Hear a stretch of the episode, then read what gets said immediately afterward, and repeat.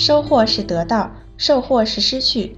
大家好，我是猪猪，欢迎收听本期 lingu 美汉语口语角。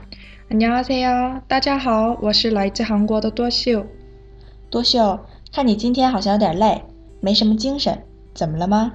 嗯，最近这几天有很多事情需要做，时间有点紧张，而且刚刚开学，要复习一下上学期的东西，还有预习新课本。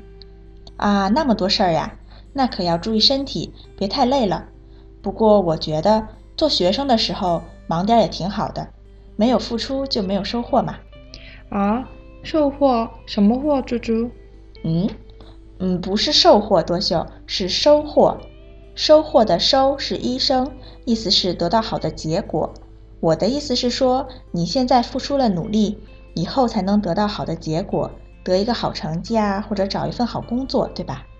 哦，收获，对吗？对，没错，你刚才把收获听成售获了，这里面的区别是，售获的售是四声。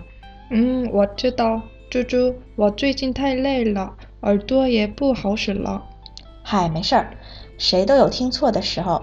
那“售货”这个词，多秀来解释一下吧。好，售货是卖东西的意思，商店的售货员售货。没错，所以啊，关于这两个词，大家可以这样记：收获是得到，得到好的结果；售货是失去，卖东西。收是一声，售是四声。收获和售货，我说对了吧，猪猪？